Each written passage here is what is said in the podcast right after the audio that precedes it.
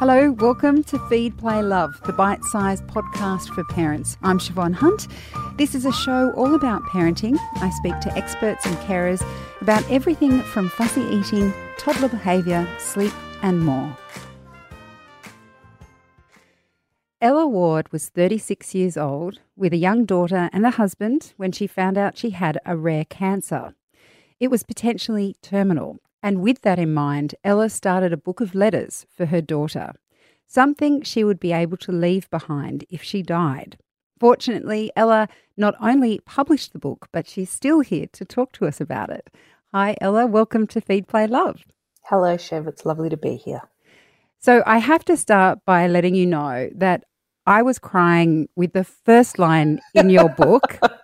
And just, I think it needs to come with a warning. So, those that are listening, this is the first line You're holding this book because I can no longer hold you. All right, I'm going to cry again. That is insane to start a book that way. So, it was so hard for me to read that. How hard was it for you to write it? Oh, it was brutal. I, I have to say, um, the, the book is currently sitting at a 100% cry rate. so I've not I've not met anyone yet, and not many people um, have read it up to now because it's it's only just come out. But uh, I have not yet met anyone who hasn't cried, which I get a uh, quietly sadistic pleasure out of. uh, but I can tell you that I wrote that uh, without crying, that letter. Mm. And that's because I think there were a lot of times in in pulling these these letters and this book together in which I had to do a little bit of disassociation. And the reason that I was able to do that is I actually didn't end up writing the majority of the letters until a good 2 years after the world exploded. Well, my world exploded. And I mean, we should also mention that this is actually a very joyful and vibrant book. Um, it is. So mention, there's happy tears. There's happy tears. There's laughter. There's a lot of things going on in this, and the key to that is possibly a the ability for you to write it sort of post that huge traumatic experience mm. of being diagnosed with cancer, mm. um, but also the fact that it's not just personal letters from you to your daughter, it's words, actually written words from your own family all the way back to your great grandfather. And I just could not believe you had so many written words from these important people in your family's history. Well, you say you can't believe, but anyone who's met my family is not remotely surprised. I think I, I, think I put this in the book, but I come from a family who believed we were important enough to write it all down. And the, the, the important word in that sentence is we believed. it's not that we were, but um, yes, we, we are certainly not a family who's backwards in coming forwards when it comes to telling our own stories, which is luckily for me the, the meant that I had a huge wealth of just words and rememberings and lessons to draw from. I still think it's so special because it's one thing to believe you're important, it's another thing to be able to actually articulate what's going on around you. It reminds me, uh, my father is a prolific photographer of our family's life. And so as I grew up, it was something he always did. So when I had my kids, I've been really, really careful about documenting every year the photo books because oh. that's what my dad did for me and understanding that those images form my memory of my own childhood in a way. Yes. And so this goes another level. Like you're seeing into the minds of your ancestors. It's mm. it seems incredible to me. I'm very lucky in the fact that I have a great grandfather who in 1918 was so passionately in love and also if you read some of the other letters i have to say probably so horny that he just could not help himself but to write these letters to his fiancee as he was fighting in world war one in france and belgium and she was back in the states. So that was wonderful. But i think that what was most compelling for me is that my grandmother who ended up sort of being the center chapter through all these other legs and arms that sort of spread out from from around that she kept those letters and she kept her father's memoir and she wrote her own and and in doing that she then created a, um, a daughter my mother who also wanted to write her story. So by the time i sort of found myself sitting in the middle of lockdown melbourne in 2020 i thought holy cow i've got all this stuff. And i'm also considering writing those letters that i promised i would write not not so long ago. So why don't i just mush them all together and create. I, I've called it a time traveling memoir. And cancer can be a very long experience. You mentioned there that it was sort of two years after your initial diagnosis that you kind of sat down and, and was looking were looking into these letters. But mm. that doesn't seem like a long time post diagnosis. And also witnessing other people go through the experience it, it seems it seems long in terms of its uncertainty, um, mm. the treatments, the recovery. I think sometimes we hear the word cancer and we think it's, you know, a bomb goes off and then it's all dark and it either works out well or it doesn't. But we don't see we don't see the uncertainty of different appointments. We don't see the radiation or the chemo. We don't see the long and very bumpy process that can be that journey. Even though you were looking at those letters two years afterwards, what was that period like in the lead up to that when you were even thinking of writing to your daughter? Mm. It, it's very it's a very astute observation. I think that no matter what cancer you have and how your treatment plays out, there is always a moment at which a lot of people sort of dust their hands and go, right, that's done. Mm. See you later. And and you're sort of left sitting in a quiet room holding the remnants of the person you used to be. To the cancer that I had was a very sexily called anal cancer, which is basically a skin cancer. It's a squamous cell carcinoma. So you can get them on your leg or your arm or anywhere. And I happened to get my my bum because I like to do things differently. and one of the unfortunate things about squamous cell carcinoma is up your bum is that it's difficult to diagnose. But if you do get diagnosed before stage four, which which I did, I was stage three when I was when I was diagnosed. The treatment is relatively swift. It's very brutal. Mm. It's sort of like basically just blowing everything up and hoping that there's a human standing there in the in the remnants. Mm. But I really only had six weeks of treatment. That was it. It was done. Yeah. And so two years post that felt like a lifetime and it also felt very brief. I think to answer your question, because we were in lockdown, time was so muddled and elastic and slow and fast and we were all upside down anyway that I think I was almost in this sort of big bubble of just of just nothingness where days and weeks didn't really mean anything. And it was the right time for me to sit down and, and start to pull these letters together for my daughter. And of course there was a big part of me that was thinking and still does actually that if i do die early whether it's whether my cancers come back or another cancer happens or i get eaten by a rhinoceros there is a very, very strong glow of relief and sadness and happiness that I have put all of this down for my child. So, your daughter was born in 2012, which makes her the same age as my daughter. And if I know anything about nine slash 10 year olds, is that they have a capacity to read certain words and understand certain things. And of course, she would have been six when you were diagnosed. Yes. Yeah. How was she through your illness? She was amazing. Um, I am eternally grateful that she was that age when I was sick because she was old enough to be we could we could manage her and I, I, use that term sort of broadly, but mm. you know, she could go and stay at friends' houses happily. She could be picked up by other people from school. You know, she wasn't a, a, a newborn or a clingy toddler, but she also wasn't old enough to really know what was going on. She is a precocious only child. She is hyper aware, particularly now as a nine, nearly 10 year old. And I dread to think how much more challenging that process of diagnosis and treatment and recovery would have been if she was the person she is today, which is someone who is curious, bordering on um, nosy. so when she was a little preppy, it was very easy to create a reality that I was happy with her living in, which was mum's sick, she's going to be fine, but she's going to be pretty tired for the next few months and that's everything's going to be okay. And that was great.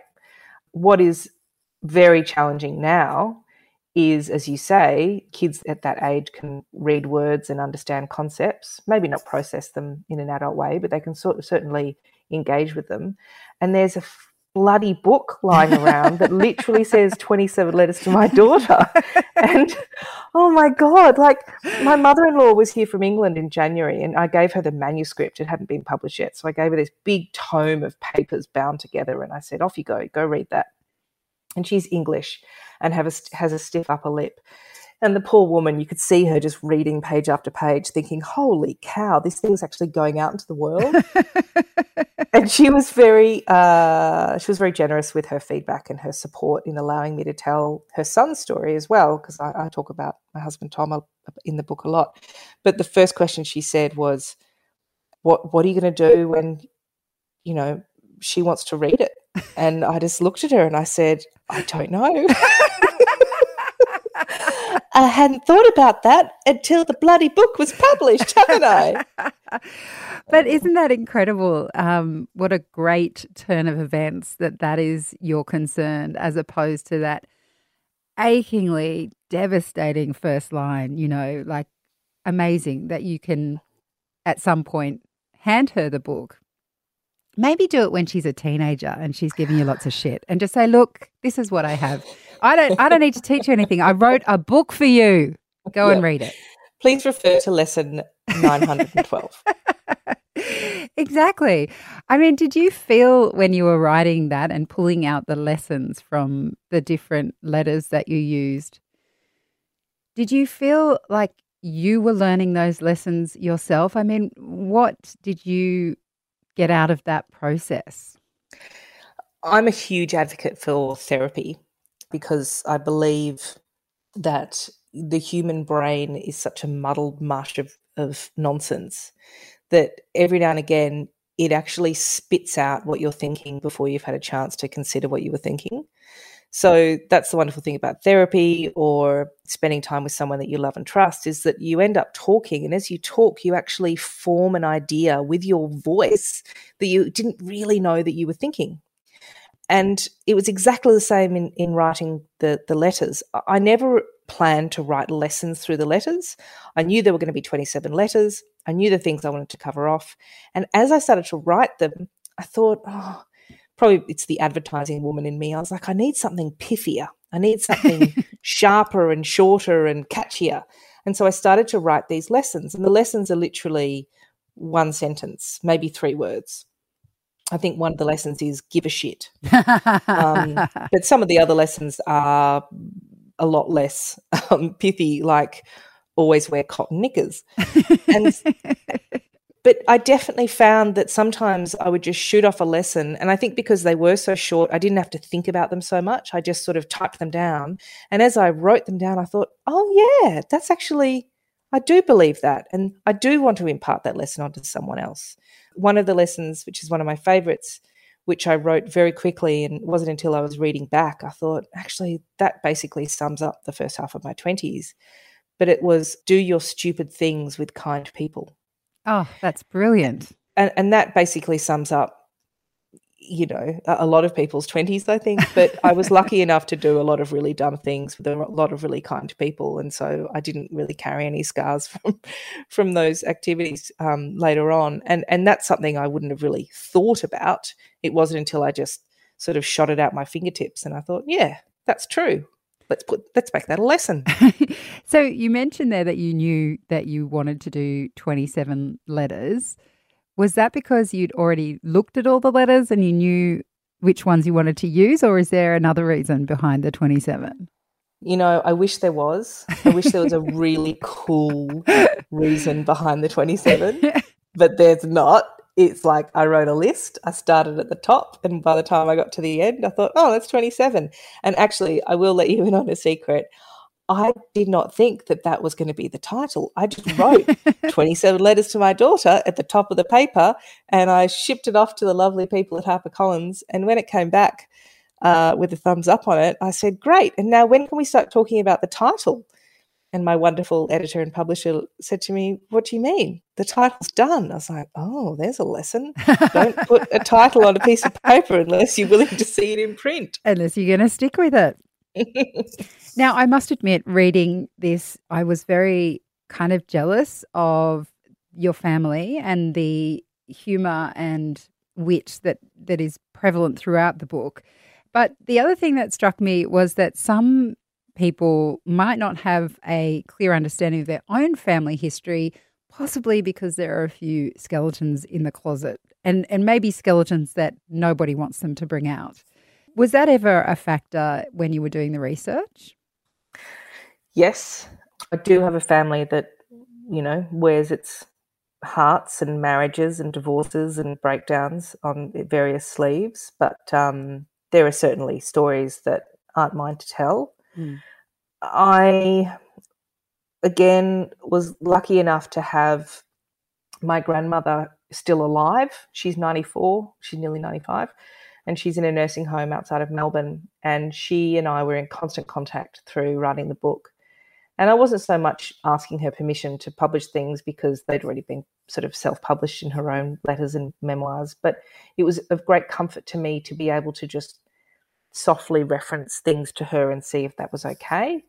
And then more close to home, my parents divorced many, many years ago, have remarried, have subsequently divorced and then repartnered. You know, there's a lot of fractured relationship in in my family, and I had to make sure in the book that I made it very clear that I was writing the story that I could tell because I was involved in it.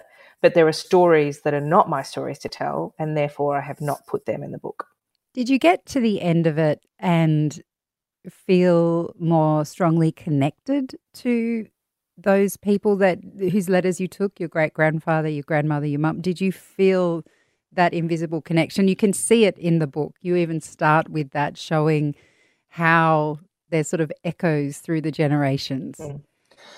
Absolutely. I, am not a um, hugely spiritual person, but there were a number of moments at which I literally had to put the piece of paper down and just take a bit of a breath because uh, the, the amount of overlappings and and coincidences and wonderful threads of different stories with 150 years in between.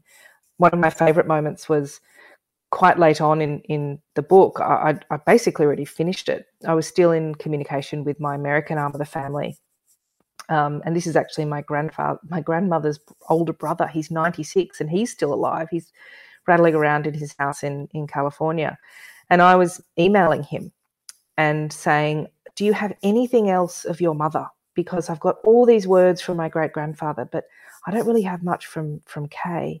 And he said, Oh, let me see what I can do. Anyway, bless him, he ruffled through his garage. He found five typewritten letters from 1970 something. He scanned them in and he sent them to me. And I was almost breathless with anticipation when I pulled this email up because I felt like Kay had sort of stepped into the room after everyone else had, had said their piece and she was sort of clearing her throat and saying, okay, now it's time for me to speak. and in this very um, matter of fact, almost perfunctory statement of her life, which she doesn't really use flourishes or embellishments or, you know, much emotional language at all. It's all very matter of fact and statements. There is this sentence where she says, my father was very ill for most of my childhood, and I used to wish on the first star of every night for him to be well. And I nearly fell off my chair because I had written an entire chapter about the fact that growing up and well into my 20s and 30s, I would wish on the first star of every night for my family to be happy and well. And then eventually I would wish for a baby because I couldn't have children at the time. And to have that sentence in writing in front of me, I was just floored. And I say I'm not a spiritual person, but that was the moment at which I thought there's some sort of strange magic afoot. It's so interesting because I think we we live in a time where that kind of history and that kind of past isn't necessarily part of how we live. You know, there are cultures around the world that venerate their elders, that venerate their family history. And it doesn't seem something that we really have in the modern age. And that seems to me what's really special about this book is almost reminding people that we have connections in the past and they can make some sense of the present or even just to give it more meaning. Mm. I totally agree. And I think as well, you know, we're pretty simple creatures. It's very hard for us to identify with someone unless we feel that there's some sort of connection or similarity between us and that other person. So it's no coincidence that apps that take old photos and animate them so those heads are turning and smiling and the eyes are looking down the camera at you are so popular because suddenly they're breathing life into something that feels staid and, and old and dusty. And I think that's one of the reasons why the letters from my four generations above me that I've pulled in feel so sparkly. And it's because they contain sex and love and drama and violence and and fear and, and all sorts of things that people experience all through their lives and and so to sort of bring that into relief and, and to really see the the energy that your elders once had allows you to see that energy that maybe they still do have. It's such a special book, Ella. Thank you so much for speaking with us today. You are so welcome. Thank you. That's Ella Ward. She's the author of 27 Letters to My Daughter, and you'll find links in the notes of this episode to where you can find the book. I'm Siobhan Hunt. I hope you enjoyed this episode. If you did, please rate and review us so we can reach and help even more parents. And if you have a topic you'd like me to cover, send your email to feedplaylove at theparentbrand.com.au. See you next time.